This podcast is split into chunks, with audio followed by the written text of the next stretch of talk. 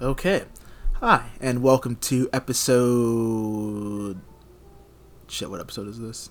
Oh, wait, top left-hand corner. Haha! Episode 14 of Cheese and Eggs podcast. I am your host, Stephen. I am here with my host, Hannah. How you doing, buddy? I'm good. How are you? You know, making it. Just like everybody else.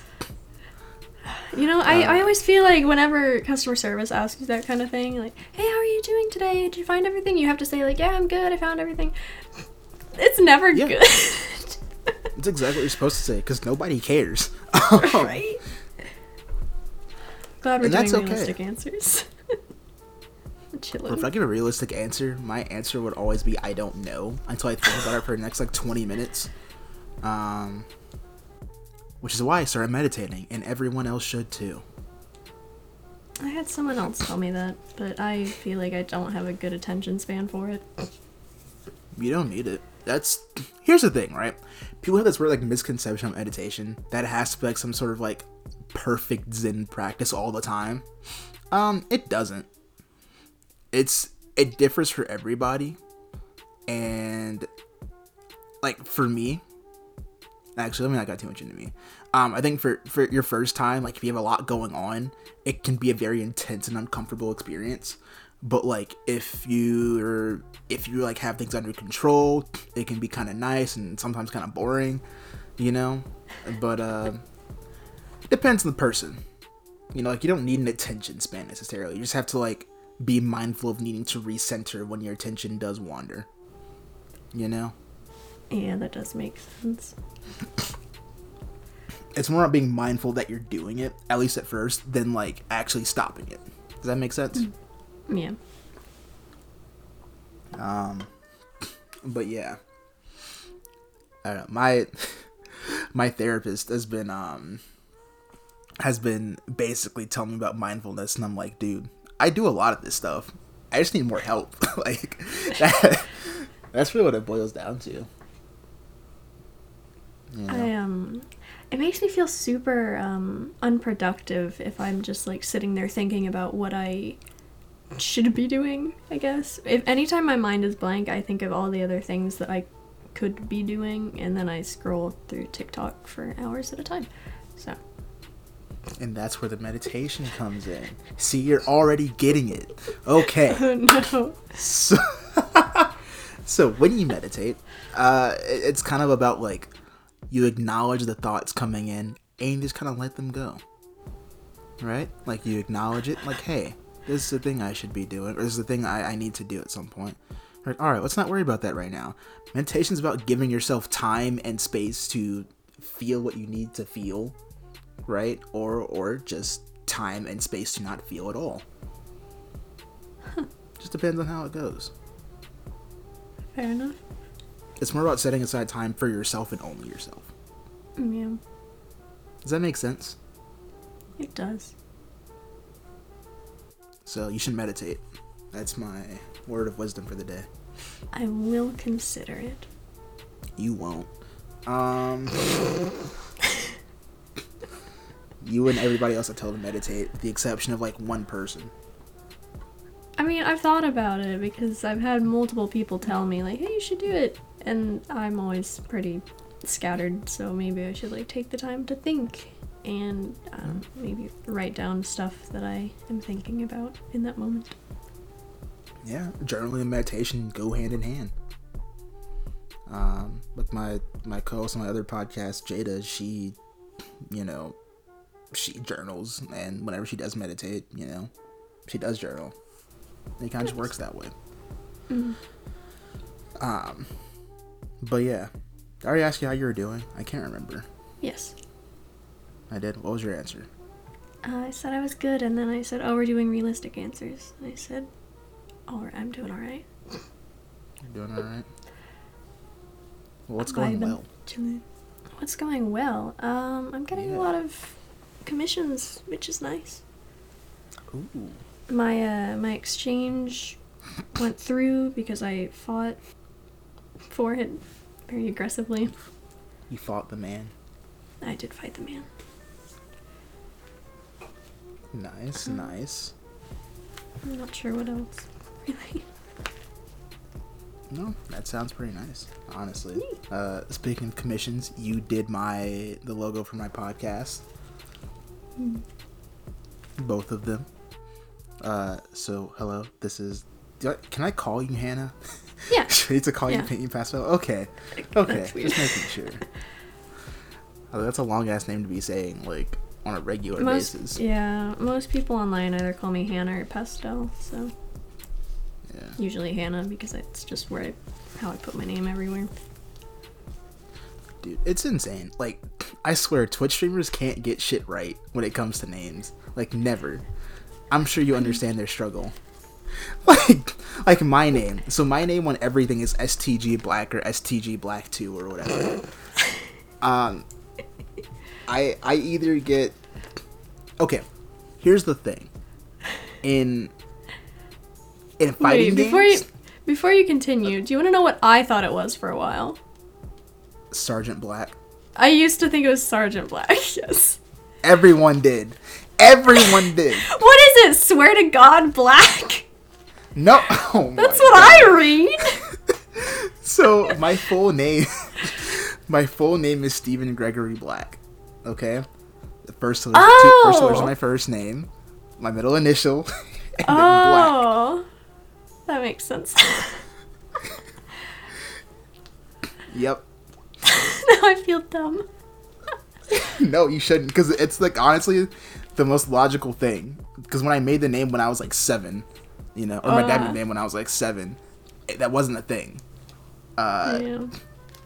If we're gonna talk about shit. Usernames when we were like 7, my sister made mine XX Hanlon XX on the Xbox 360. I think it says 360 times. Is it XX Hanlon XX? Yes. Is your middle name Lynn? Yes. Ew. What do you mean? That's like the most southern... That's not the most southern sounding name. But it's like... There's a very common pattern in southern names, especially with girls, where it's like 2-syllable, 1-syllable middle name, and then, you know, last name. Wow. Like, you know how many Anna Graces I've met? Okay, yeah, no, Anna Grace is very common. Yeah. Or, I know an... What?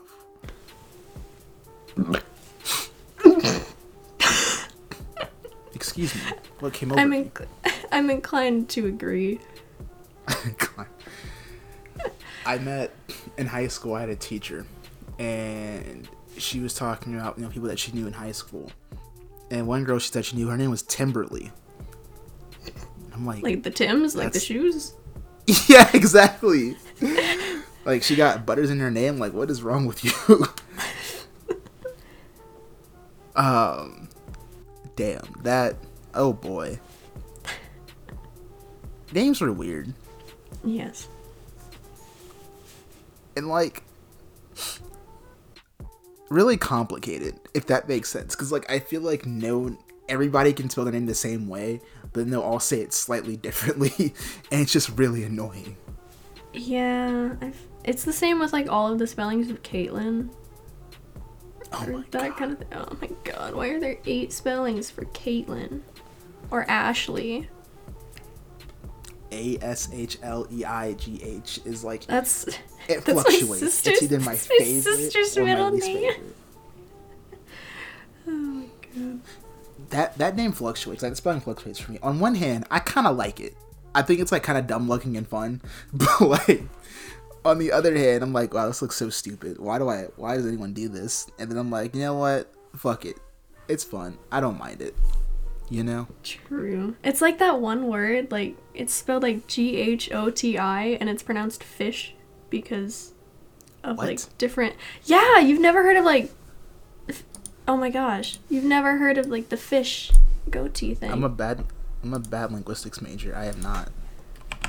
Well, if you look up goatee fish, it'll explain why because it takes certain irregularities in English. Oh, I get it. So GH as in enough, O as in women, TI as in nation. So it's fish. Welcome to this. Okay, the problem with this is that the T-I-O-N, right? It's the only way that there's a T-I gets expressed as sh. That is true. So this doesn't quite work, but that is fun. Yeah. Man, this takes me back to phonetics and phonology days when we were like doing the reconstructions and shit. Oh, that was so fun. It was kind of fun. I missed that class. Yeah. Until it got derailed by COVID. Yeah, that was so sad. It was very sad. I was very upset. Me too. Mm-hmm. But yeah. So in case you can't tell by now, me and Hannah are linguistics majors. Because we hate money and like don't have a desire to do well in life. What? Okay, wait. What's your plan with linguistics? Because mine is kind of... What's your plan? Okay, listen. So first, because I'm also majoring in German, I figured I already know... Like, I would know German. I would understand the language, like, grammatically. Why not just go into, like, legal translation? It's quick money. It's needed, and German and English just pays really well because it's obviously a universal language. I don't know how well I can get a job. I'd probably get a job easier in America than I would over there, so I might end up working in an embassy. Or I was considering doing computational linguistics, just majoring in, or like just doing a bachelor's in computer science over there, so I don't have to pay because it costs money here. And doing some sort of, like, AI stuff eventually. That sounds interesting. Or speech recognition software stuff. Weird stuff. Ambitious. See, I don't have the coding or math skills for that kind of thing. It's like learning a new language. That's why I'm a stat minor. The thing about stat is it's like there's so little math, like if you're not a major, that it's almost like,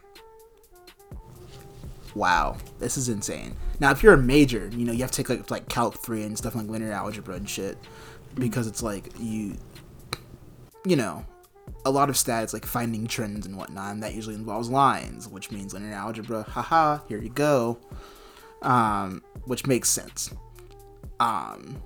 Then, like, for me, it's just, like, understanding what does what, you know, and being able to apply it. Because a lot of stat, at least in, like, the earlier classes, is literally plugging shit into software and interpreting. Like, that's all it is. I've done, like, next to no math. Oh, my God. Yeah.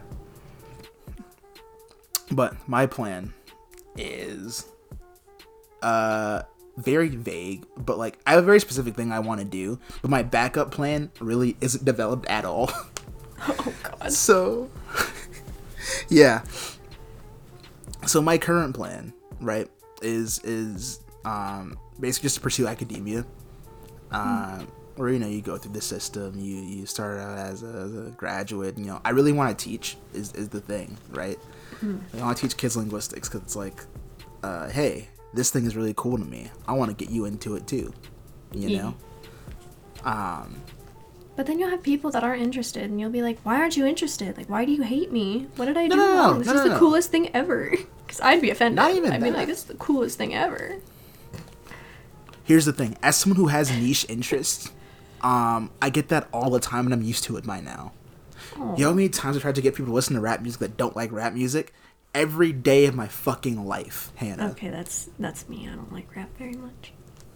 Yeah, because you all hate black people. Anyway. No! That's racist. No. I like some rap. Like, do you know Mac Lethal? I love Mac Lethal. I do know Mac Lethal. I love his stuff. It's so nice.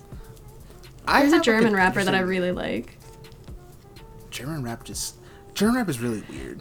Yeah, if you find, like, the really nasty stuff, like Capital Bra, then it's disgusting, but, like, Apache, like, 207, his stuff slaps. He's a great rapper. It all just sounds like, how do I say this? Really aggressive when it's really not trying to be. And that's kind of like where I'm kind of like, And it's also like I don't understand German well enough to dive into the lyrics or anything like that. Yeah, same. And I'm very much a lyric-based person when it comes to hip hop. See, that's why I like Apache, because he talks about his family struggles, because his parents were, I think they're Turkish. They came from Turkey, and so they struggled. They didn't have much money, and now he takes care of his mom. I don't think his dad's in the picture, but he talks about his struggles and how he's doing good. And it's not mindless rap, which is nice, because that's what most German is. Yeah, I mean, that's as the the, how do I put this? The biggest advocate for hip hop and why everyone should listen to it. I'll be the first to tell you that there is a very necessary place for what you'd call mindless rap, you know, where you have the bitches, boats, and hoes or whatever, and that is because if you look at the history of it, right, it came about for a couple of reasons. A, as a way to give voice to the voiceless, being disenfranchised youth in inner city areas, and also just to let them have some fun, right? Back in the early 70s, you had DJ Cool Herc with his DJing parties and shit like that. There's other elements of fun to it, that always needs to be there. You gotta have your stupid My Adidas songs, or you gotta have Young Thug spewing nonsense in the microphone and me loving it, But then there's also, I don't know, there's a balance to be struck. And I think sometimes it is, well, I don't say sometimes, it is fine, right, to like the dumb shit, especially when you kind of understand where it comes from, culturally. This actually kind of leads me into what I want to do with linguistics, funnily enough. And that's that I really want to study how hip-hop affects language in the American South. Because the thing about hip-hop, right, is that, A, hip-hop is popular music now. Rap music is popular music. It's the most popular genre, and, all the data and whatever points to it. And it definitely has really big effects on the lexicon of the United States as a whole. Hell, even the world, honestly. Let's take the example of the word cap, right? The word cap, at least popular opinion, being that started in New York, right? People in the South weren't using that shit. Until two things happened: social media and rap music, right? Honestly, I'd say that social media has made the influence of hip hop even more noticeable in language. Oh yeah, for sure. Yeah, because it's much easier. It's disseminated much easier and quicker. I actually really thought it was interesting, and I had this thought the other day, that you kind of learn about, I was learning about it in American English, how you have these communities of practice where usually back in the old times where there wasn't internet, there wasn't those kind of, you have the urbs, you have the city, you have suburbs, and then you have exurbs, which are kind of a mix between the two. So you have these communities of practice where people will interact with each other and share their dialect differences, and it's kind of a social hierarchy of dialect stuff. And I was thinking, that really isn't that much of a thing anymore, because you have social media where everyone is sharing all of these dialect differences. So how is that gonna look in the next two generations when you have these people who interact with every other dialect that's around in the world? It's so weird. I feel like it's gonna be so awkward. Yeah, and like here's the thing, right? This is, I think, to your point that like it doesn't really exist anymore. I don't know if I agree with that completely, right? Just because there are always gonna be people that you interact more closely with. Those being people that you are close to physically, right? So you go to school at a public school or whatever, you're going to hear people talk how people around that side of town talk because everybody goes to that school. Mm-hmm. Now, like, and honestly, I think social media has made code switching a much more widespread practice as well.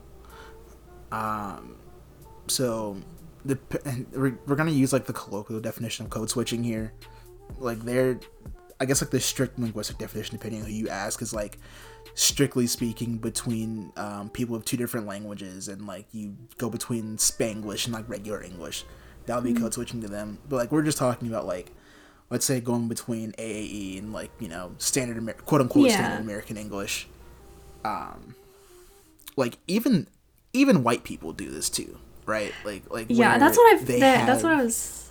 Mm-hmm. Oh, go ahead. Okay, that's what I was kind of hinting at, because like you have these, like very clear dialect differences. You obviously still have Southern people that speak Southern, even though like we don't. We have a more standard dialect. You have people that maybe aren't from like where we're from, in the deep South, that speak Southern, but then they still have these weird like. Lexicon words where it's like they'll know what a simp is, or like a stan. They'll know like all these weird things that came from other cultures, other like dialects, and I feel like the division of dialects is becoming very, very muddled because everyone hears all of these words now, which I mean it's not a bad thing, it's just very noticeable. So I feel like actually drawing the divide is going to be a lot harder if people still think that's relevant to do later on in life.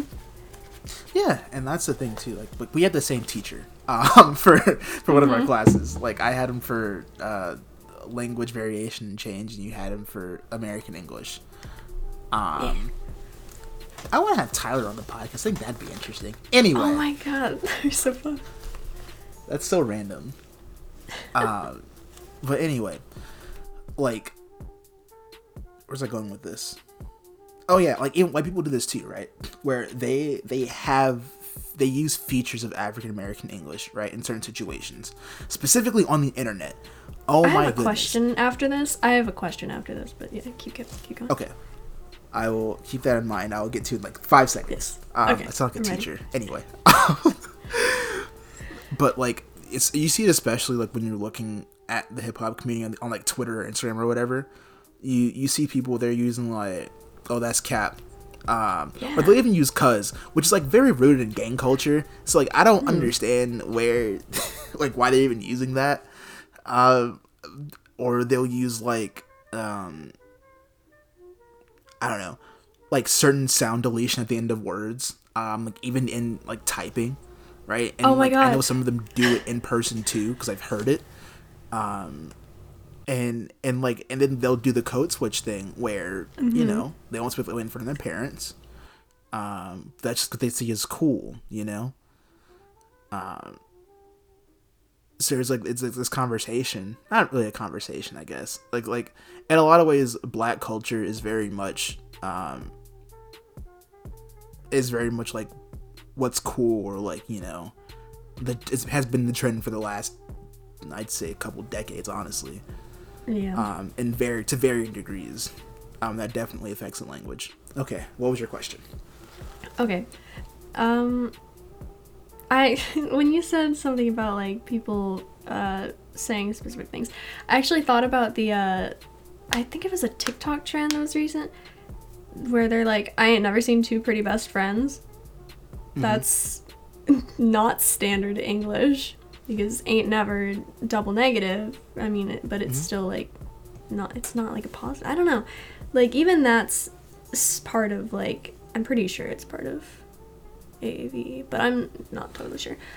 But no, I was going to ask, Do you think it's like bad that people are adopting these kind of like AABE kind of what do I want to say, like aspects, the dialect itself? Is it bad? Okay. Is it racist? Should we not do it? This is an interesting question. I'll preface this by saying I'm not the representative for all black people. So like my opinion will not be the same as someone else's opinion. Yeah. I want to know your opinion, because obviously like I don't want to be problematic, but it's definitely like it's definitely something that's mainstream and something that like you do even if you don't notice it. If you're like trying to maybe fit in with a group, it's more common in young people. I mean, I sometimes say things like that to my mom, and she's like, "Yeah, sure, totally." And I'm like, she understands what I'm saying, at least. Yeah, I think in the case of like, ain't never. I think that's more of a Southern thing than an African American thing. Yeah, but we'll just like use as an example, I guess. It's kind of like, at least in my opinion, I don't see it as a super big deal unless you're actively mocking someone else's ethnicity or culture, things like that. And I think stuff like that kind of teeters on the edge, where this is definitely not how you grew up speaking, and that's fine. But it's also like, if you're using it like specifically just part of a joke, that's kind of where it's like, okay, there's something wrong here.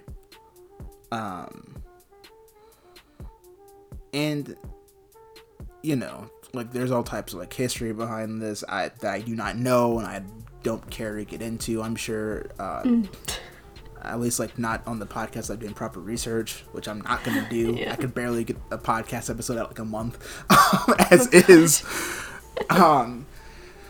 But yeah, my thing is like, is this right? I don't think it's like a big deal, only because I feel like there are bigger fish to fry. Not because I don't think it's a problem.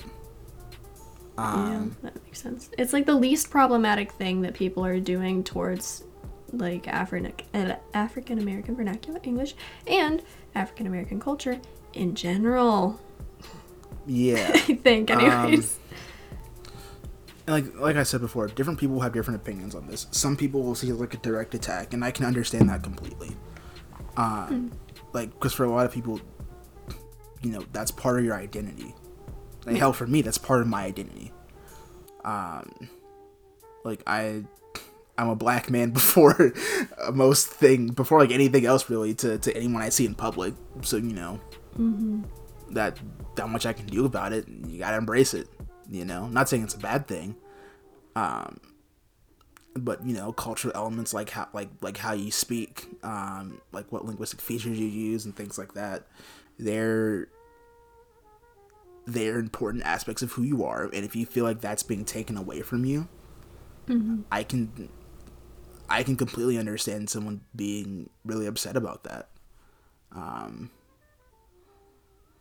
And you know, I usually like stay away from this kind of conversation, not because I don't think it's important, but because I'm not the right person to ask sometimes, you know, because I am a middle class black person who's relatively privileged, right? Like, I am not the one who's most greatly affected by these things. Because I grew up around these white people saying these things all my life. Not all my life.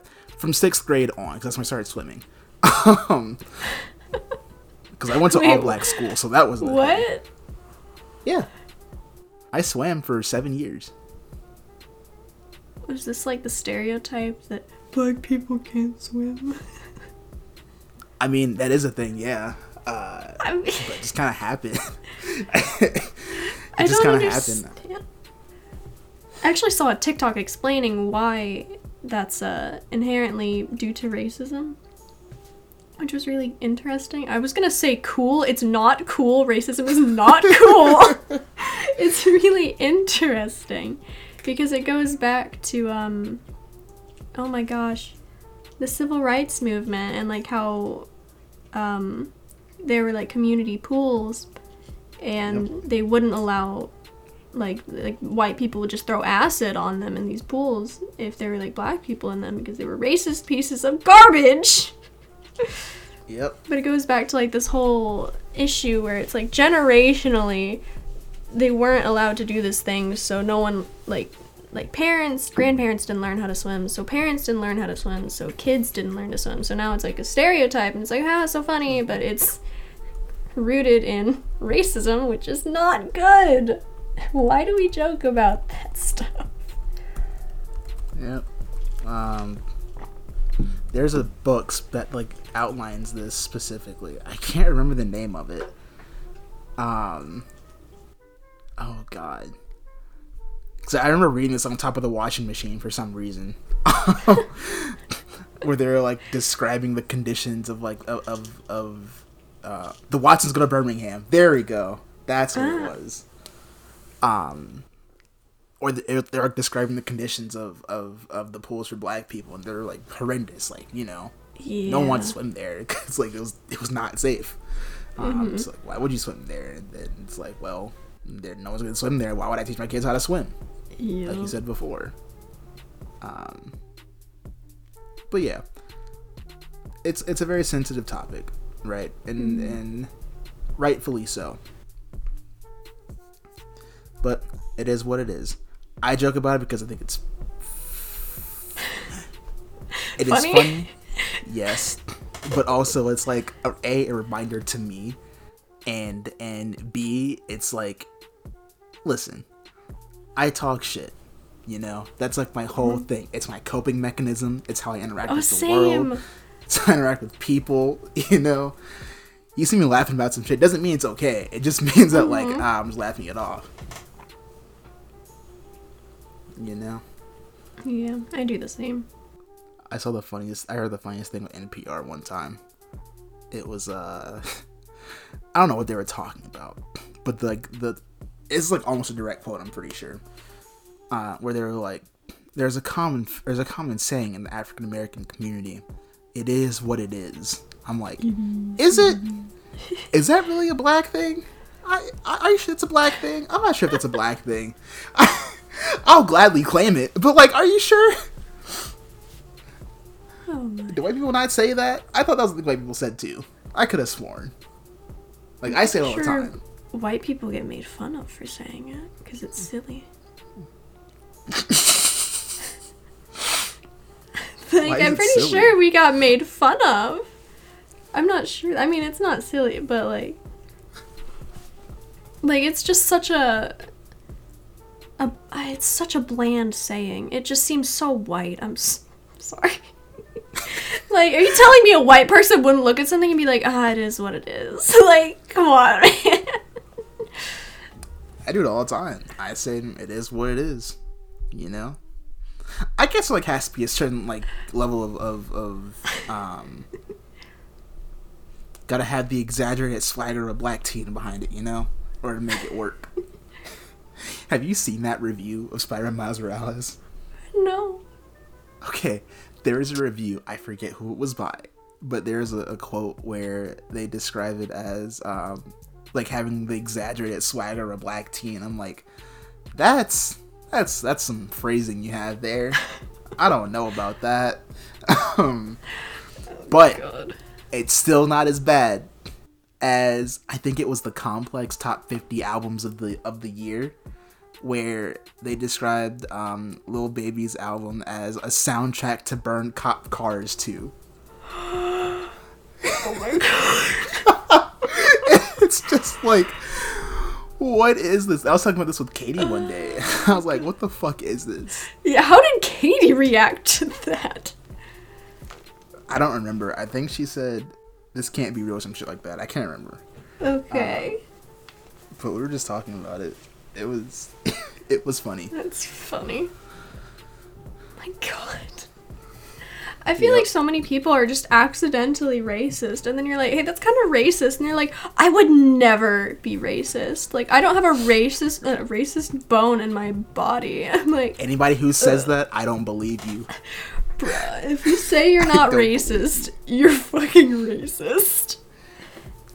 If you say one of two things to me, I have black friends or I don't see color, I'm going to automatically be like, noted, let me not talk to this person ever again. So I have gay friends. I'm not homophobic. Like, how would you think that? My best friend is gay. Yes. Who knew that tokenism was a form of prejudice? Who would have thought? Oh my god. Like, that just means that that person is friends with a homophobic asshole. Listen. I will say this, though. I think everybody... Actually, no, I know everybody has some, you know, internalized prejudice in one way or another. Oh, yeah, no, for sure, for sure. Everyone has prejudices. Yeah, it's more about, like, acknowledging them and being like, hey, this is something that is wrong, and I'm working on it actively, you know? Yeah. And not resting on your laurels being like, well, I haven't called a black person the N-word, so I guess I'm okay. How did we get here? We were talking about... It's been like 45 AAVE. Minutes and like, I don't know. We were going to talk about video games. We were, but this is more fun. I'm enjoying this. I like making white people uncomfortable. I'm not uncomfortable. I just feel like I... No, but I know someone's going to listen to this and be like, oh no. Yes. It's very clear that I'm white. Yes, I would like to. Woman. I'd like to think I'm not being overtly terrible, but if someone tells me I'm racist, I think I'd actually be really sad. Yeah. I don't know. I think like if someone ever says that, it's like, I think the best response is to just be like, "Oh my god, what did I do? Like, where did I fuck up? You know?" Yeah. And not like I'd be like, "Wait, what did I do wrong? Like, what did I say?" Like, if I said something and you'd be like, Hannah, that's not cool, I'd be like, oh, shit, I'm sorry. I'm so sorry. Just sobbing, like, I didn't mean to. The problem is people get, like, super defensive about it, you know? That's dumb. Yeah. Like, if someone says, hey, this thing you said is problematic, I'm like, oh, shit, my bad. I just be saying shit sometimes. I'll work on that. Like... Yeah. I've gotten good about not saying racist shit that doesn't apply to black people or white people, but like, I shouldn't say gotten good because I've never been like, actually, no, High School Me was a thing. Let me stop. High School Me existed. Oh no. Middle School Me existed. Bro, we don't talk about middle school. Middle school was a joke for literally everyone. If you weren't racist, sexist, or homophobic in middle school, who were you? Why were you so pure? I feel like we all had to be taught that, like, being all these things in middle school was a shit thing to do, and then the people that stuck with it were probably the people that were from the deep, deep south. They were like, it's not wrong, it's just my opinion. Like, you're picking a shit, dude. And here's the thing, right? Let's talk about this deep south thing. Oh, no. What did I do? As someone from the Bible Belt, you know, born and raised in Georgia... You know, I've been called the N-word in locker rooms before. Like hard R? Yeah. Oh God, hard R probably. I don't think I have, though.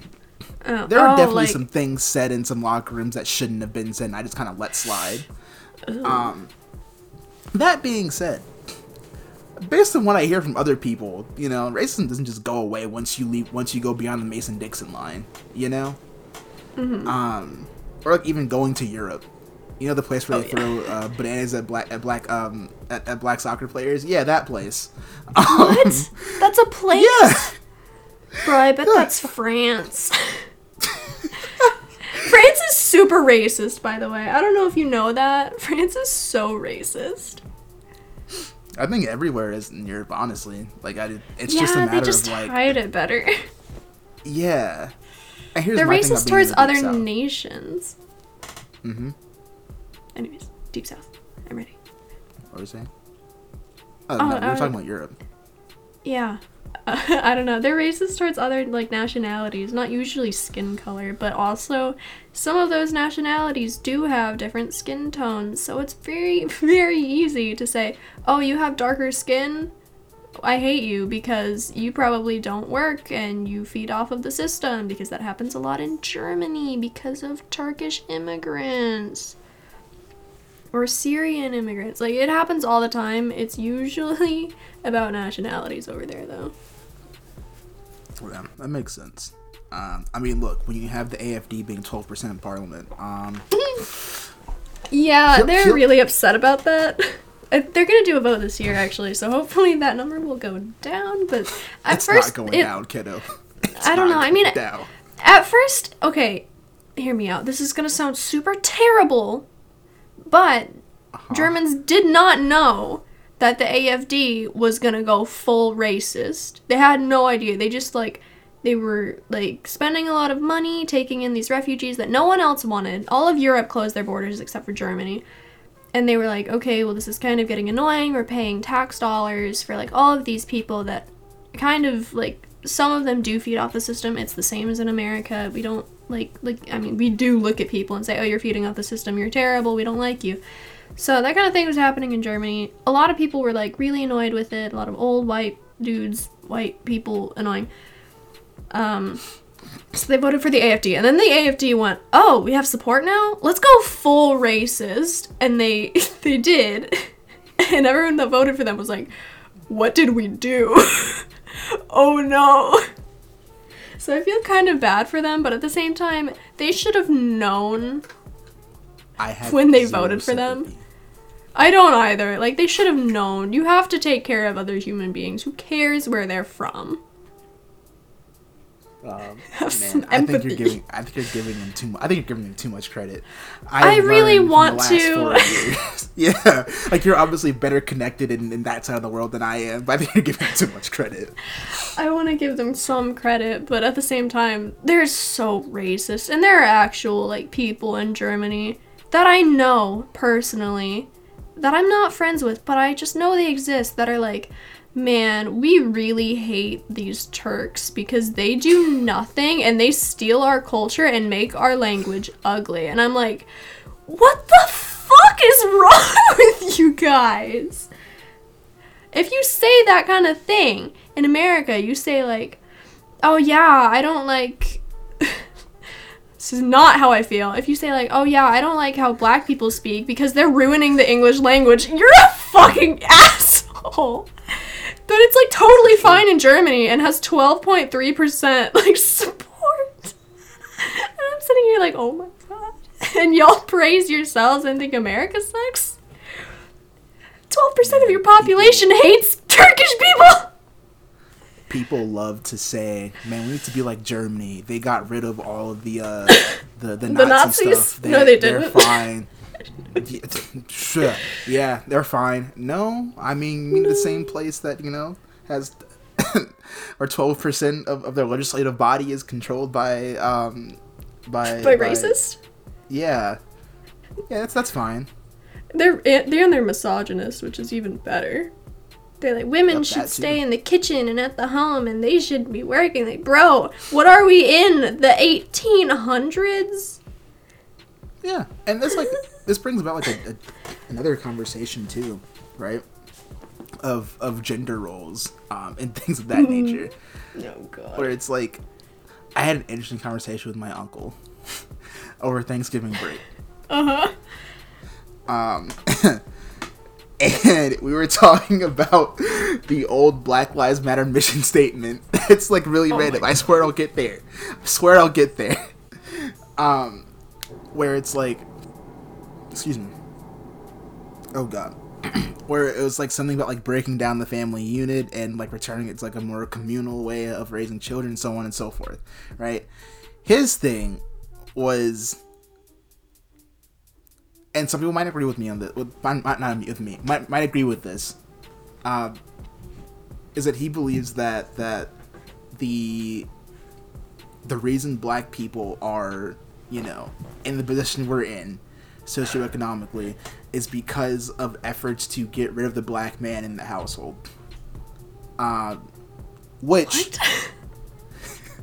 Yes. Which brought about a whole conversation with me, him, and my dad, where it was well, I'm the here's the thing. I'm of the opinion that having two people, that like having multiple people in a household to raise a child is very important. I mean, more than one. Like, it doesn't have to be one man and woman. Like, it can be two men, two women. You know, a fucking three-way partnership. I don't care.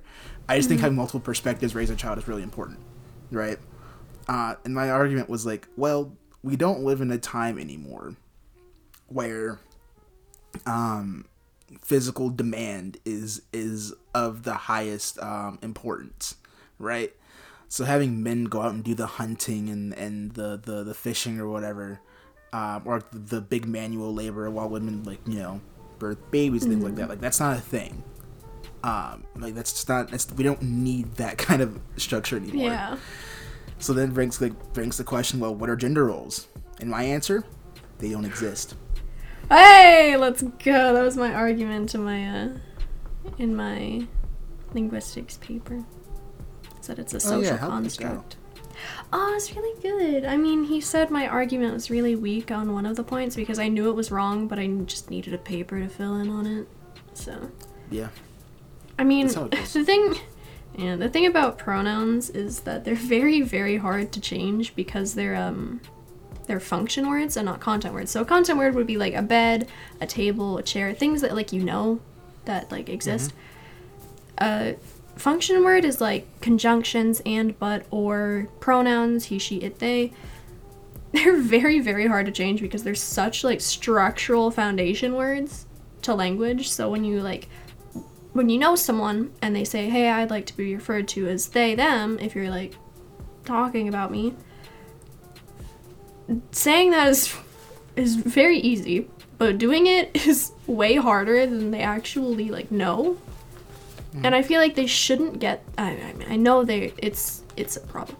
And I feel like they should understand, like they should be understanding that like, it's a very difficult change to make when you aren't actively thinking about it. Because even I know about it and I still slip up a lot.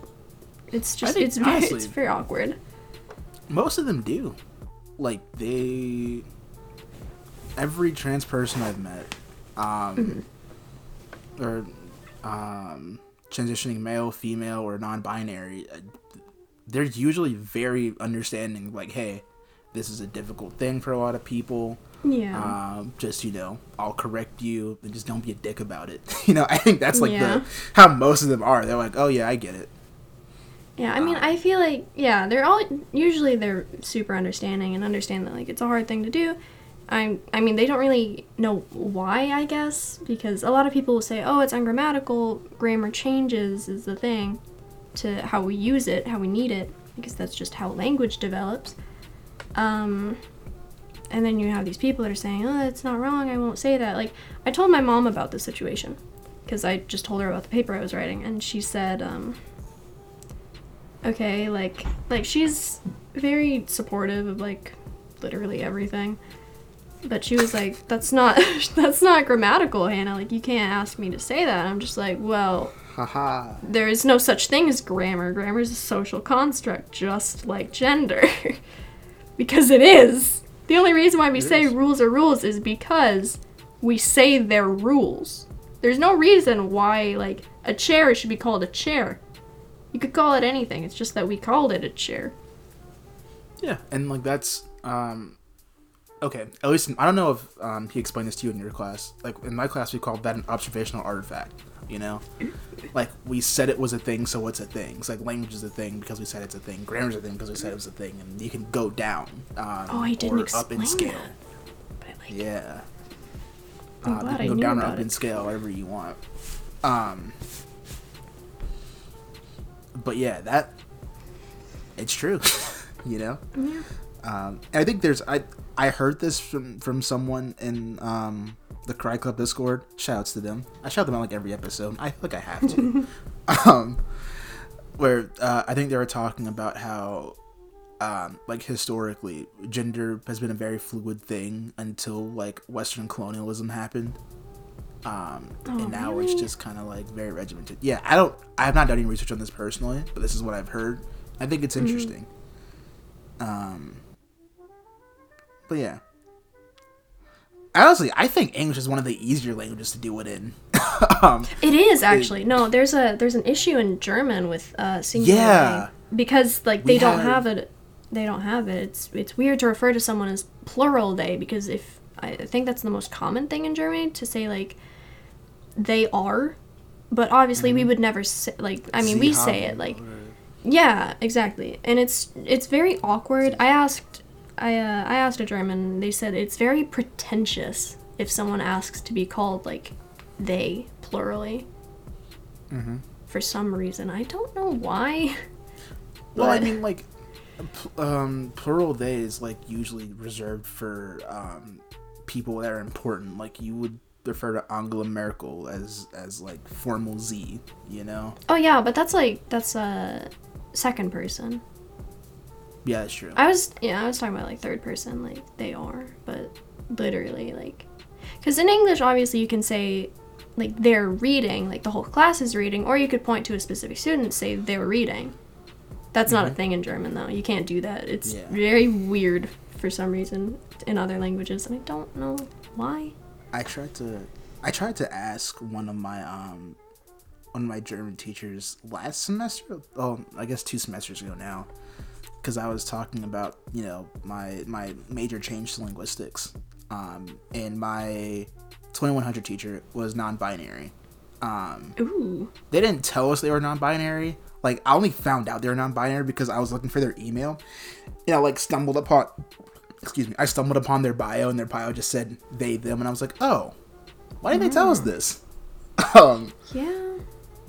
But, anyway, it's neither here nor there. And, the teacher was just like, I don't know. You guys, like, she's like, never heard of it. I'm like, yeah. And then last semester, there was a non-binary person in my class, and we were doing a presentation, and like it was a Q&A section, and someone asked, hey, what are your pronouns? And they were just like, they, them in English, but like in German, I guess, Z. Yeah. That'd be so difficult. Ugh. Yeah. It would require a very large, you know, grammatical overhaul. Mm-hmm. Is it necessary? In this day and age, probably. Yeah. But like, I'm just some dipshit undergrad. I don't know anything. Same. You know? But here we are. Once again, feeling lost, but now and then I'm breathing in, let it go. I think that's how the words go. I don't care. I have no idea. But yeah, what were we talking about? I have no idea. Cool. I don't care, honestly. I was having fun. Oh, back to the deep south. Wow, how did we get all the way over here? Oh my god, there's no way we went full loop here. Yes, my segues are immaculate. Don't at me. Where were you going with the deep south? Now I have to know. Yeah, okay. So my thing with the deep south is this, right? The reason why I don't really want to move to Europe, well, beyond like not really knowing any European languages other than like a little bit of German, is that I'd much rather be around the racism I can see than the racism I can't. You know? Ooh. Like, I'd much rather know where I stand and how I should be moving than having to guess. You know? That just sounds awful and stressful, and I don't want to do that. So it's like being in the deep south for me, it's like, it's comforting in a way, you know? It's like if I see a fucking Confederate flag hanging from a truck, I'm like, oh, I can just go away from that person. Cool. No problem. I don't have to guess, you know? Like the guesswork is taken out of the equation for me. Now, does having a Confederate flag automatically make you racist? No, but it's a very good indicator. Yeah, oh my gosh. I had something, it kind of relates to that. So I had voted. So if you live in Georgia, go vote on the 5th if you haven't yet. So this help me God. It's coming out until like the 7th, so I don't know. Christ, Stephen, you have to push it. You want me to push it? Fine, I'll push it. I'll stay up until 3 a.m. editing this Hot Podcast episode just for you, Hannah. Perfect. Thank you. Anyways. No, fuck you. I'm not doing that. Do it tomorrow. Okay, well, here, let me shame them if they didn't. So if you didn't vote and you live in Georgia, I hate you. Anyways. It's important. No, I was in a line. So the line's massive, and it was early voting. And obviously there's still COVID going on, so my mom and I and our two, like, roommates that we have in the house, because we're, like, buddies with them, we all go to vote together because my mom's never voted, so she's like, okay, well, let's go together, moral support. And we're all wearing masks because we're not stupid. We believe in tiny little boys that can fuck our shit up. And we go and we see this shit is real. We go and we see this long ass lie. And you think to yourself, who typically thinks this thing isn't real? You think it's Democrats or you think it's Republicans? Like, I mean, just stereotypically, I'd say Republican. Maybe I'm wrong. So we go on this line, and you're like, okay, well, we're all human beings. We usually can't tell, like, who someone's going to vote for. Bro, you can tell who voted for who by who was not wearing a mask and who was. No lie. You could tell. Only white people don't wear masks. Like, white people and true. Young people. Okay, white people and young people. Young people of any color, but especially older white people, unless they're really old, then they wear masks, which is funny. That's true, actually. See, old people are scared of dying. Yeah. I would be too. Man, imagine you live your whole life. You get to like 70, 80, and you get taken out by a bug. Little guy. Bro, I'd be so mad. I mean, well, if I'm 70 or 80 at that point, I've had a long life. Okay. You know? I mean, fair enough. I would definitely try and protect myself. It'd be like, look, if it happens, it happens, you know? I'm sure by the time we're 70 or 80, we'll have like a second strand of Ebola or some shit. Oh, no. It'll make its way to North America somehow. Also, this wasn't an ad for who you should vote for. I'm just saying, it's very obvious nowadays who someone votes for. Now, I totally gave myself away because I said, we all wore masks. Yeah, you did. But, maybe they're just anti-maskers who think that John Ossoff is the coolest guy ever. Man, I'd love to see the day. I would love to see that day. Oh boy. God. That's like, what is this? Why do I have like a random like 3 gigabytes of shit downloaded on my computer that I don't recognize? No, let me get rid of that. Porn. It's porn. I don't think so. That means you're not 100% sure. No, Nope, we're not talking about this in the podcast. Nope, this is not podcast material. I'll talk to you about this later. What do you mean later? There's nothing to talk about, I thought. What type of shit to talk about? Anyway. Don't download porn. That's how you get viruses. That's true. You're trying to infect your PC with coronavirus. Coronavirus! This shit is real! Why'd she say it like that? Balcatraz Alakazoo herself. The legend. The legend herself. Yes. And by that I mean Cardi B, in case you couldn't tell. Yeah, I know. But yeah. Anyway. Point being, yes, Deep South cool because I can see racism. Other places not cool. A, because they're usually too cold. And B, because I can't see the racism. But yeah, so I think we've gotten a lot of our linguistics and you know shit talk out of the way. I think have we? Let's talk about art. Oh, okay. Yeah, it's like how'd you? Art. Yeah, I know. Yeah. Bro, every day in class, this girl is like doing some commission for somebody, and I'm like, what the hell? Oh yeah, anytime I was in Fon because I had a gap, I think, between that class. Yeah, and you were just like always drawing something. I'm like, what are you doing? Yes, I'm making it work. The way we met was weird because I think like we met this semester before at Stammtisch or Kaffee, one of the two. And then like we met like in the and like you know we I guess for context, Kaffee Stunde and Stammtisch are like the weekly meetings of German speaking people. Mm-hmm. We just kind of talk shit in German or Denglish as I like to do, because my vocabulary is limited. Yeah.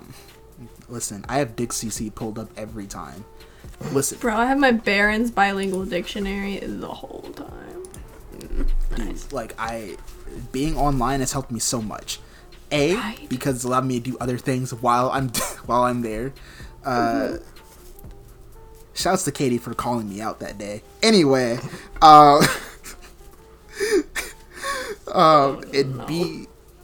and B, if I can like have like the little Dick CC pull up in the other window, you know, half screen, be like, oh, ah, okay, so Tisch, mm-hmm.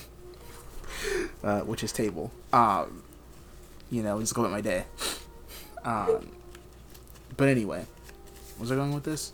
Yeah, and then we like discovered that we lived in the same building at some point all of this.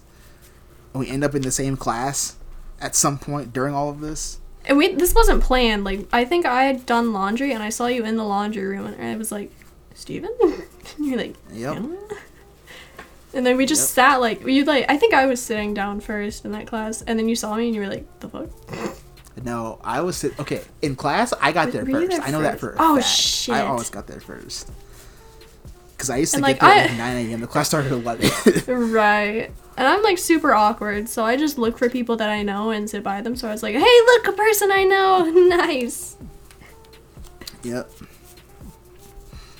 And then we sat like near a person that we both don't particularly care for, that we're not gonna name. Oh my god, I forgot about him. Yeah, I wanted to too.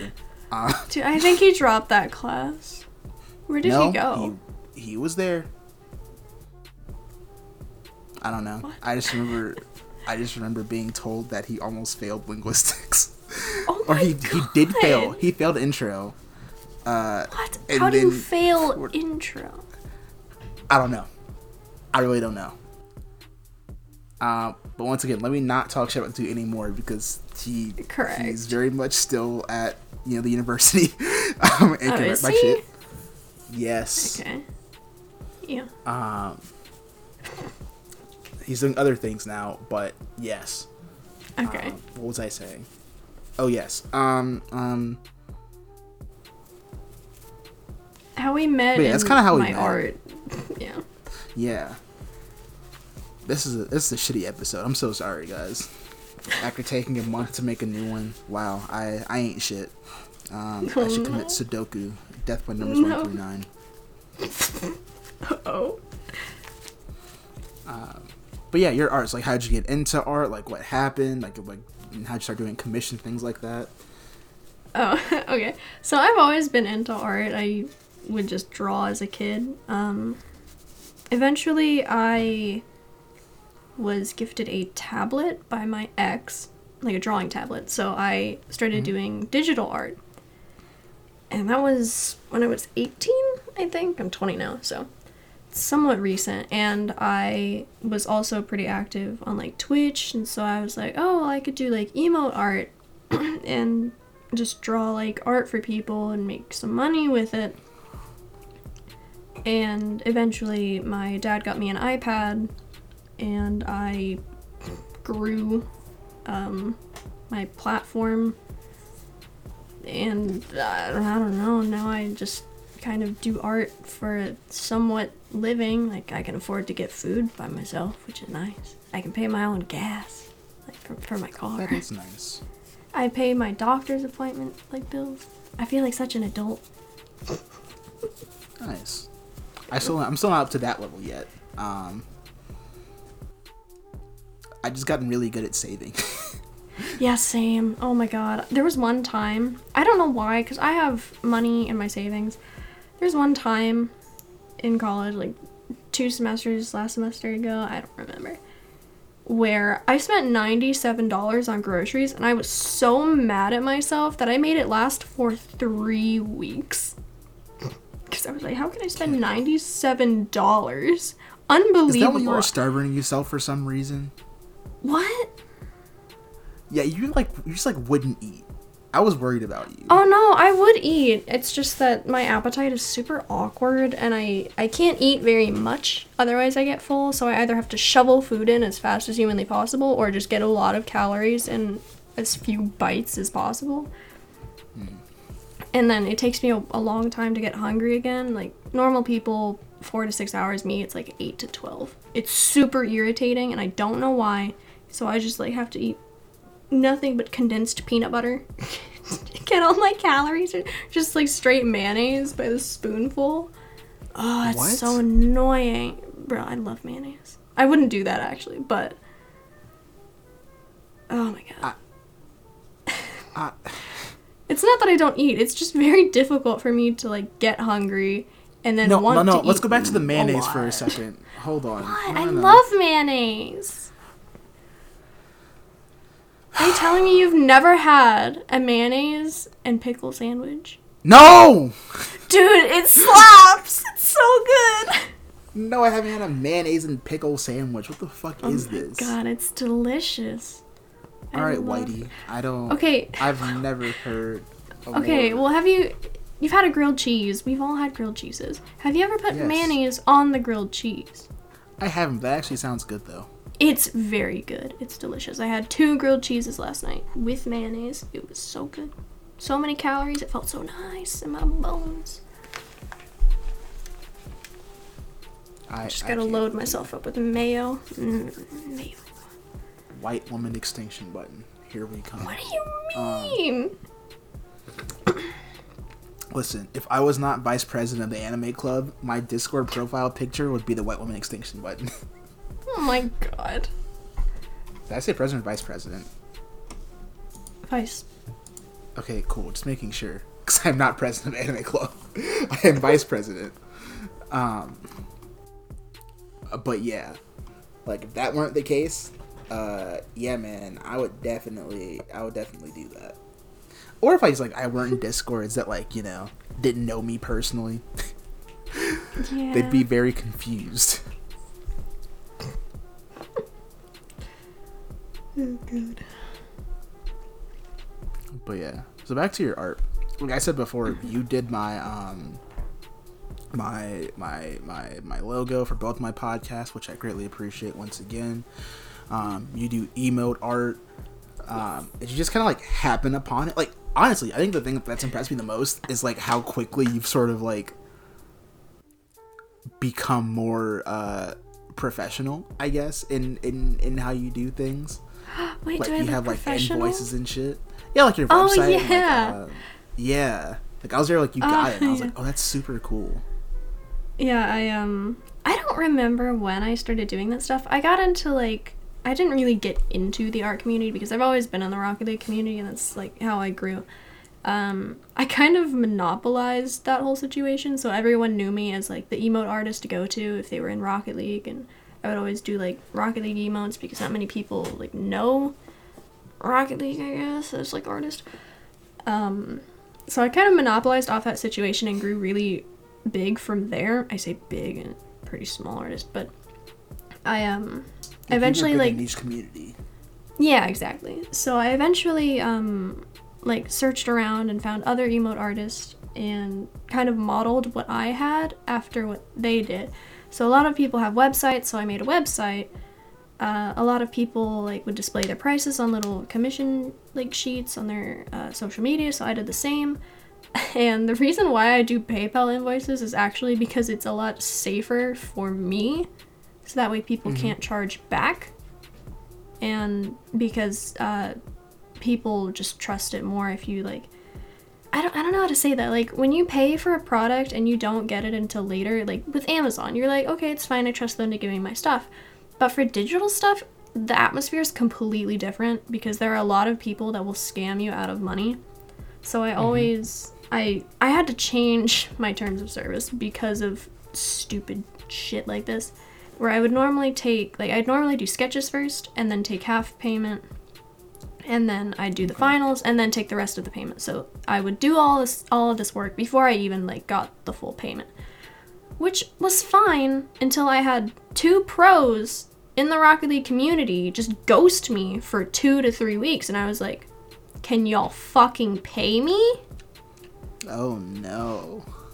Yeah, so I eventually changed my terms of service to take half payment up front, then do sketches, then take the rest of the money, and then do finals, so that way I'm not getting scammed, that people feel like they aren't getting scammed because I'm not taking full payment and ghosting them, and having a website makes me look more reputable.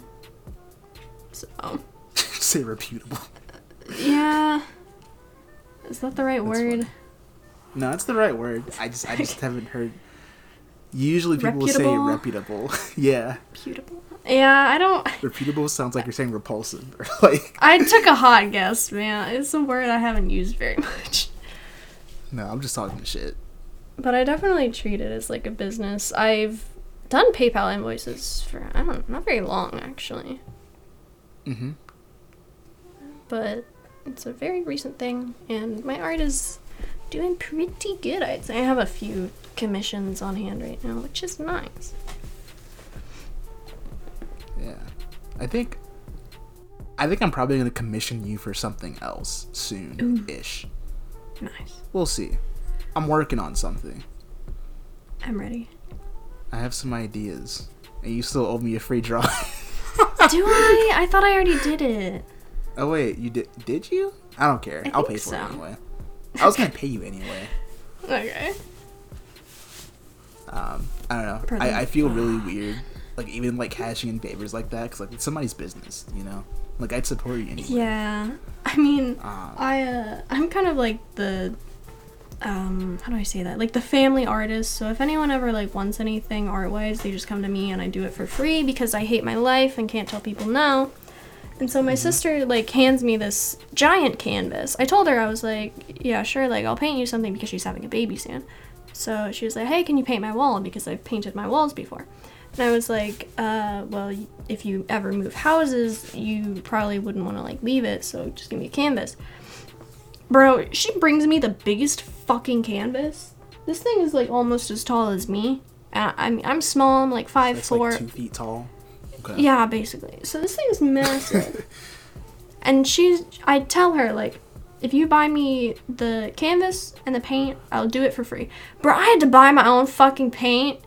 And she's like, oh, yeah, I'll pay you after. She didn't tell me this until later because I was pissed off and I told my mom, I was like, I paid for my paints. It was like $50.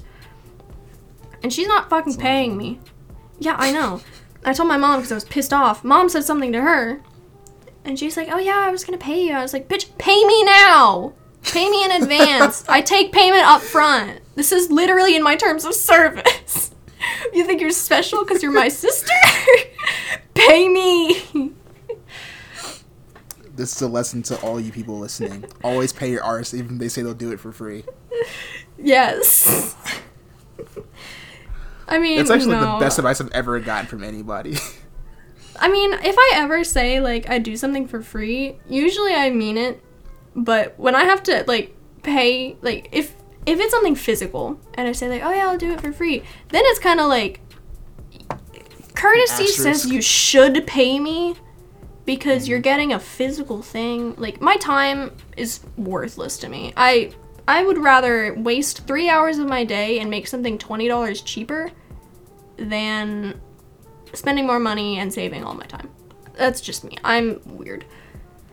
So if I do digital art, there's no, like, physical thing. I don't care Like, if I decide to do something for funsies, I don't care if I get paid. But if it's like a physical painting, then I'm like, bitch, you owe me. That's interesting. Most people, it's like, yeah, like, my time is the most valuable thing. At least that's the way I am anyway. Most people are not like me. I do know that. Yeah, no, I don't know. I don't know if I could operate like that. That sounds like hustling backwards. I ain't gonna hold you. Yeah, it's very weird. I don't know why I've always been like that. Like, I'd rather make burritos than spend, like, $5 extra. Like, I don't know how to say that. This was a debate with my boyfriend. So we were talking and I was just like, I would rather like make burritos at my house and have 4 extra burritos for the same exact price as going out and buying one single burrito for my convenience and spending like $5 more. Like, no, that's valid. No, that's valid. That's just being fiscally responsible.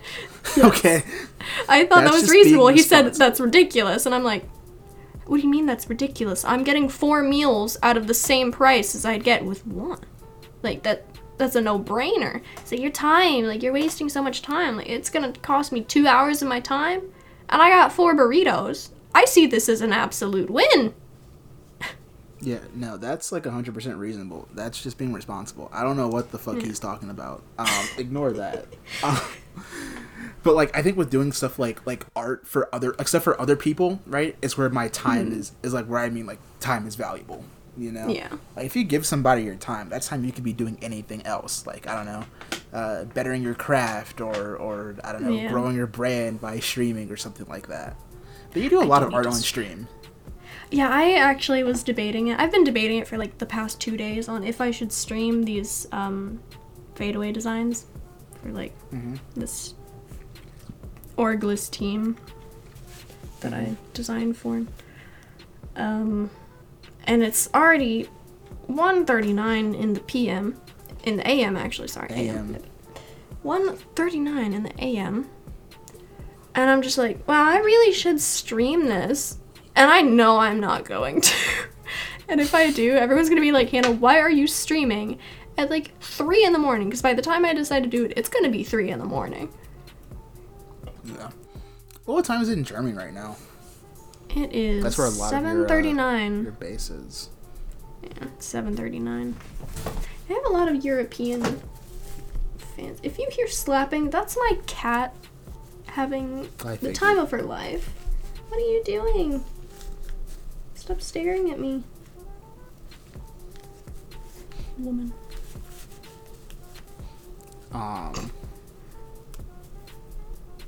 The fuck? I was looking on Twitter and it said NB people start sweating when you imply they did something racist, LMAO. And I was like, non-binary? Oh. Non-black. This non-black makes sense. I totally thought you meant non-binary. Yeah, I was NB I was is like, non-binary. Yeah. That's non-black. Huh. That makes sense too, doesn't it? I don't know. I was just looking at Twitter. Anyway, but yeah, we were on your art and like you streaming. How'd you get into streaming? That's kind of a dumb question because I feel like that's like given like what you do in Rocket League, I feel like that just makes sense. Actually, I started in CS:GO. Don't ask me I started streaming. Yeah, so I used to play CS:GO. I have like 1,300 hours in CS:GO. I fucking love that game. I hate it now. I'm so sorry. But yeah, it's fine. And for some reason, like, I just had started streaming. I guess I like found Twitch and I was like, oh, that seems like really cool. And obviously, like, women get more attention. So I was like, I like attention. Being shameless here. And so I started streaming, and I grew, like, somewhat of a platform. I say somewhat, it was really tiny, but I had, when, it was about 2 years later, when I started, like, really getting into Rocket League, getting into the community, more people would, like, come by my streams. I had a few pros come by, I think. Just like people that I knew would like lurk, and I thought it was the coolest shit ever. I was like, oh my god, like I know this guy, it's crazy. And I was somewhat of like still a nobody, but obviously just had some views, and I met my now boyfriend on Twitch. Mm-hmm. And I had actually met my ex as well. I actually met him in a CSGO game, but we had both streamed, so. And my dating life's weird.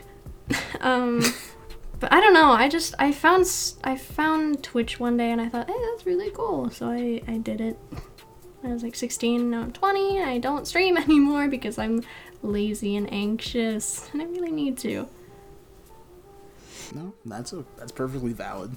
Like, but I literally went from CSGO to Rocket League, and now it's just a mix of like art and Rocket League, and my community is confused. I'm confused because I said this on my Twitter, not my main one, but I said like I don't know where I'm supposed to go in terms of growth, because obviously people know me like in the Rocket League community as like cat please, as like I don't know, like, who I am from streaming, from, like, knowing members of the community.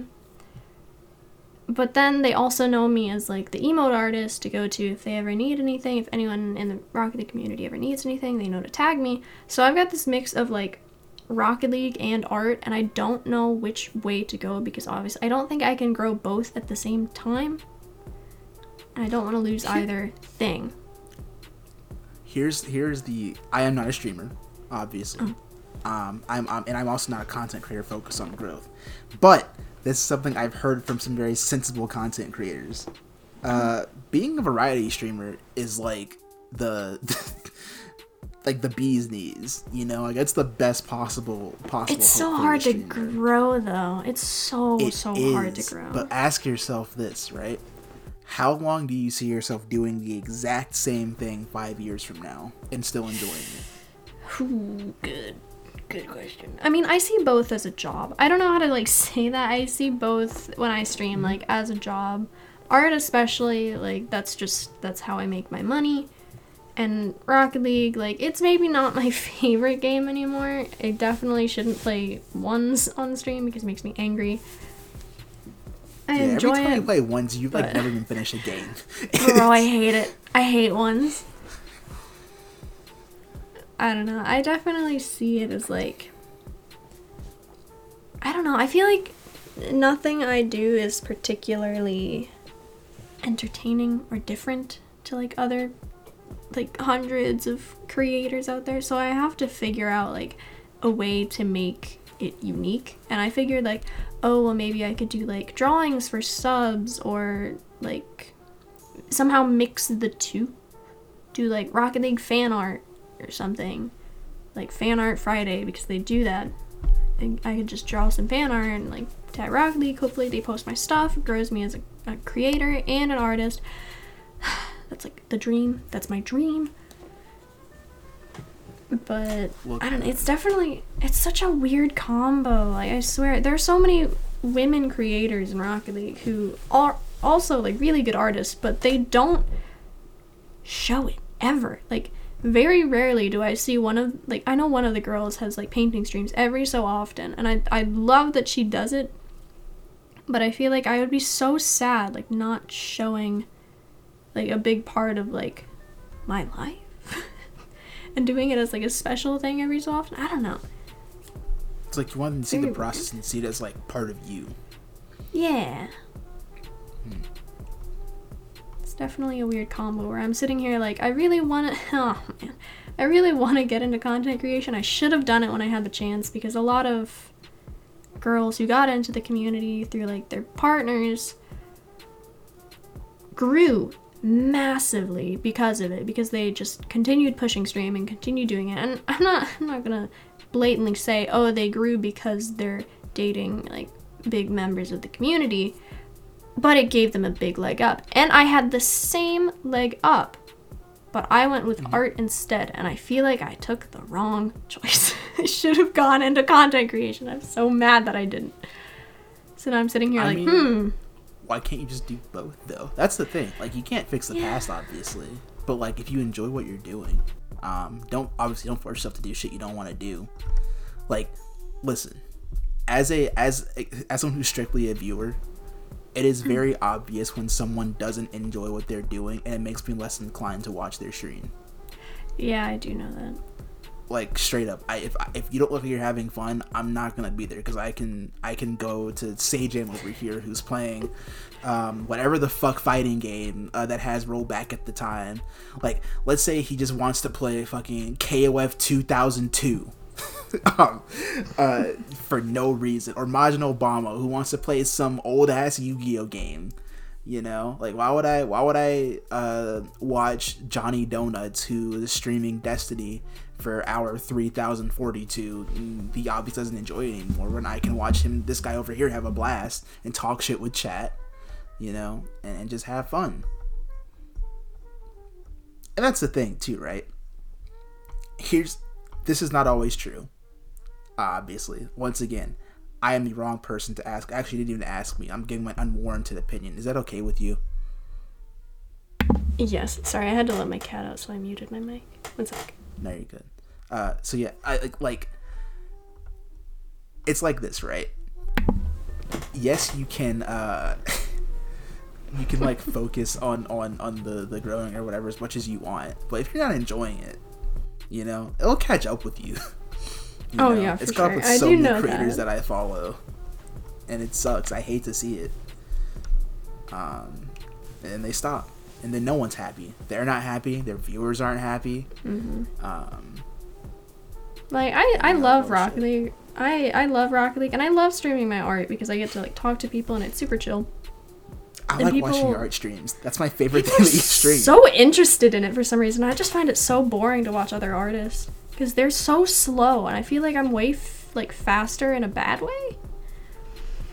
But I watch your art streams because you interact with chat. I think your interactions with the chat and your art streams are much more genuine. I guess organic. Yeah, they are. Like, there's not the Rocket League salt tainting the chat. And you don't have weirdos come in usually. They're like, oh, that's really cool. Like, what are you doing? What are you drawing? And instead of like Rocket League, like, hey, do you have free stuff? Can I have free stuff, please? I'm poor. And I'm like, oh my god. Stop. I have not seen that in your chat before, but I also don't like your chat that much. It happens all the time. But like, I love Rocket League. I love playing twos.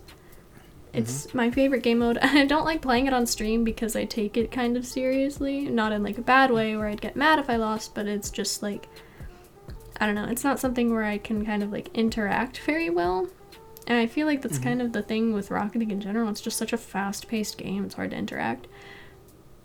So I kind of like, I'm like, okay, well, maybe do art streams. And obviously I have some stuff sitting around that's related to Rocket League, so that might be interesting for some people. But then I'm like, no one wants to see art streams because they're boring and it's art and you stream Rocket League. Hannah, what are you doing? And so I just kind of like get in these ruts where I'm like, no one wants to see me play Rocket League because I get angry, and no one wants to see my art because art's boring. I just convince myself that everything sucks. Listen, bro. This is how all streamers think. I'm gonna tell you something. I know. I'm gonna tell you something. I'm gonna tell you a little secret. Remember that streamer Majin Obama I mentioned earlier? Yeah. So he does not play like ranked fighting games online. He doesn't, because he's like, well, I can't talk to chat, which is like the whole reason I'm here. So what he does is he'll just like do training mode, whatever fighting game he's playing, right? It's like his big thing right now is Tekken. So he'll choose whatever the fuck character he's playing at the time, whether it's like Lei or Marduk or whatever, and he'll just like go into training mode and talk to chat and like talk shit. And I think that, honestly, I think that's a winning formula for a lot of people, or it could be.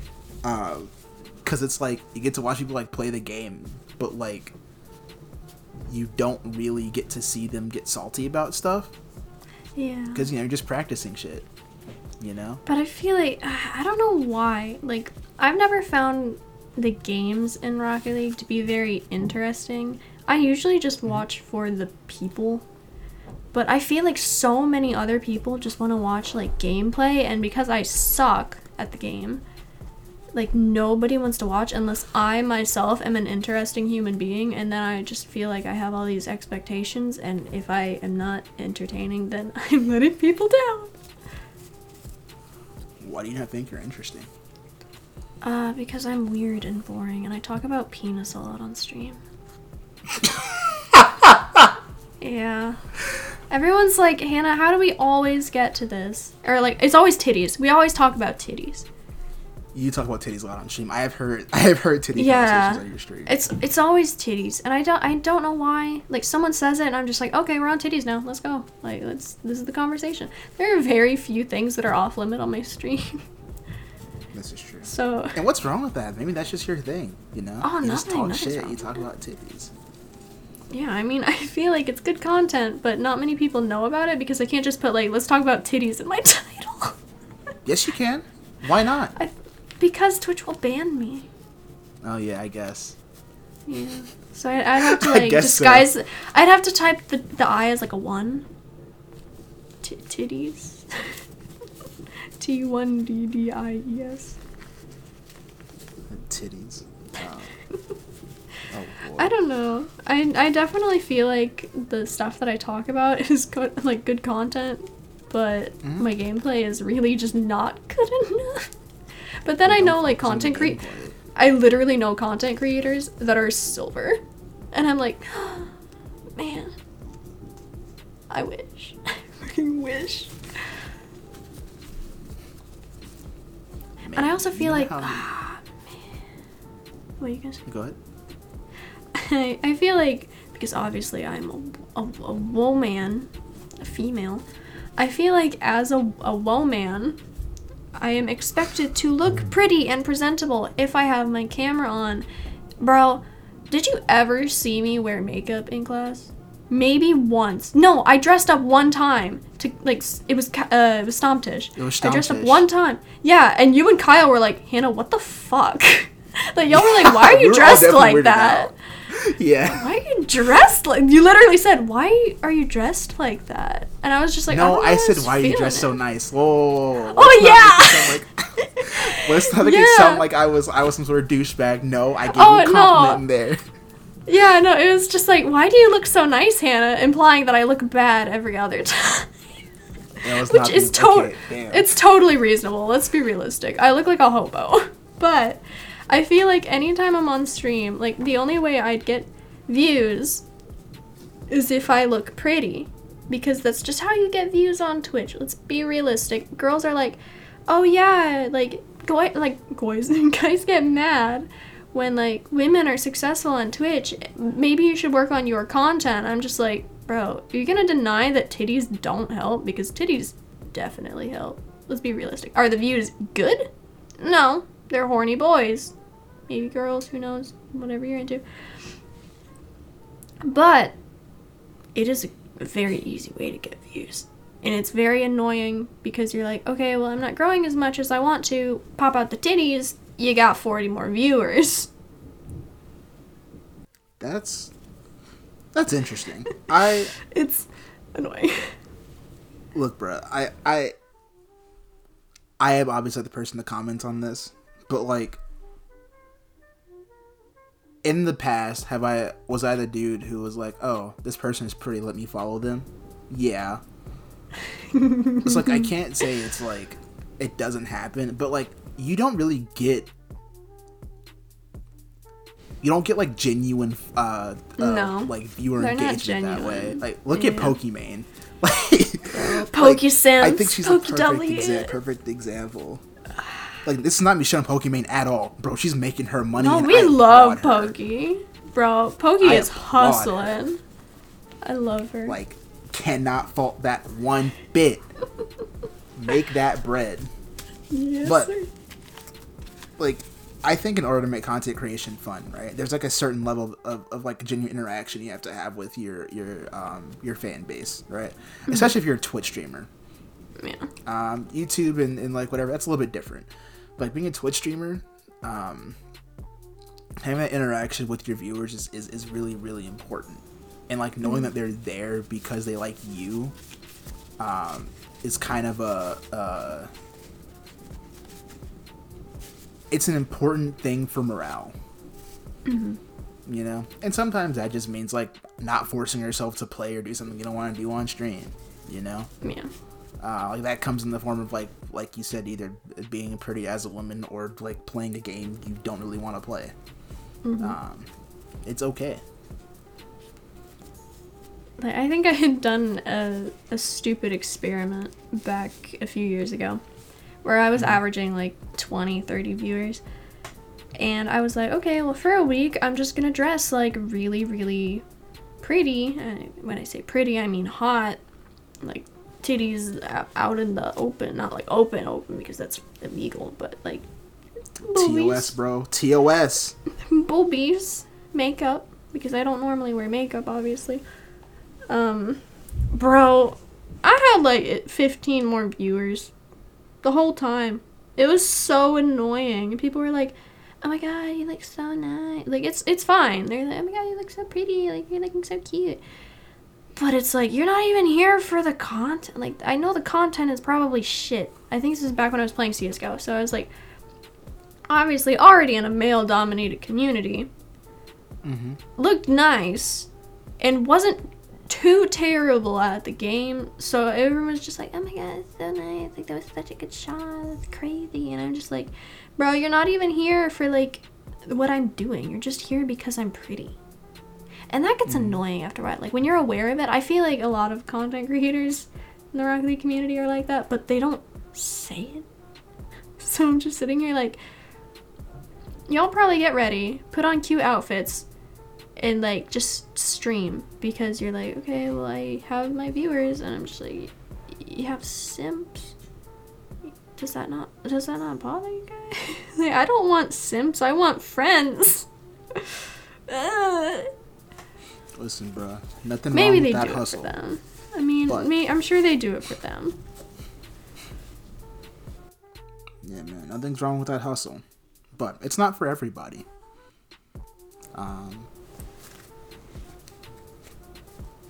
Anyway. How'd we get here? I don't care.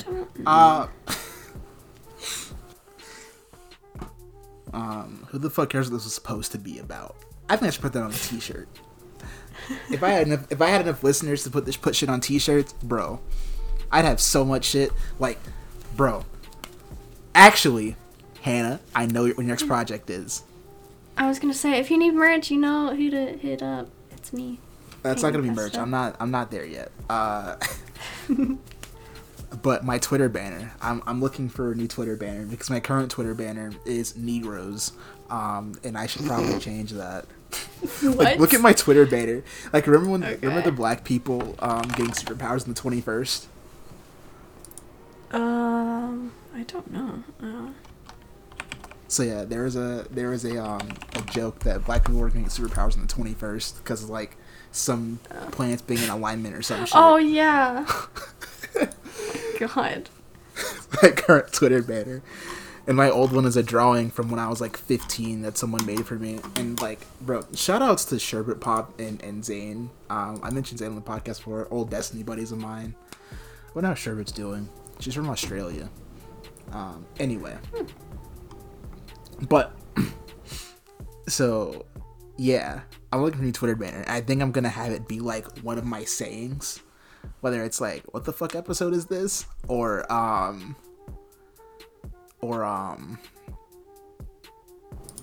other things do I say on the podcast? Who the fuck cares what this is supposed to be about? That's another one. I'll send you a list of, like, ones that you feel like could fit best on the Twitter banner. Mm-hmm.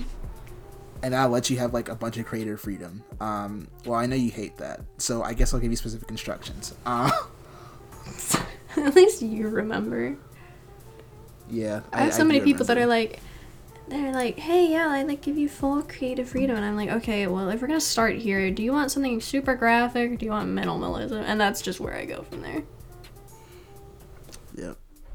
That makes sense. The thing is, I don't know what I want, though. That's the problem. I don't know what Twitter banners are supposed to look like. Honestly, I usually just look around. If I'm designing for, like, let's say esports players, because I did some of those recently, I'll just look around at like other players and see what their designs look like, and then take little aspects of it and then turn it into like my own thing. Mm. Makes sense. Very and old. Dollars. Yeah. Stealing from other creatives. Haha. Okay, don't steal. Stealing's bad. But inspiration is totally fine. Yes. Yeah. Totally. Anyway, we've been at this for like an hour and like 45, I think. Yes. Okay. This was a podcast literally about nothing. I don't even know what to title this episode. Hannah, what should I title this episode? Art in African American Vernacular English. No. It's too stupid sounding. You know what? I'll figure it out later. I really don't know. What I'm going to title the episode. This is the only episode I've come out of and been like, I have no idea what I'm going to title this. Are they usually more cohesive? Not really. That's the thing. Is like they usually aren't that much more cohesive. It's just okay, a little bit. This one was definitely all over the fucking place. Oh god. Even so more sorry. So than my other ones. No, you're good. I did this to myself. What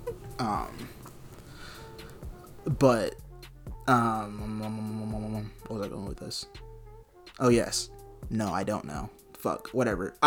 So this is episode 14 of the Cheese and Eggs podcast. Thank you all for listening. I am your host, Stephen. You can follow me on Twitter at stgblack2. You can email me at cheesetheletterneggspod@gmail.com. That's cheesetheletterneggspod@gmail.com. Anything you want to plug, kiddo? Oh, you can follow my Twitter at Pinty Pastel, and you can visit my art website at pintypastel.com.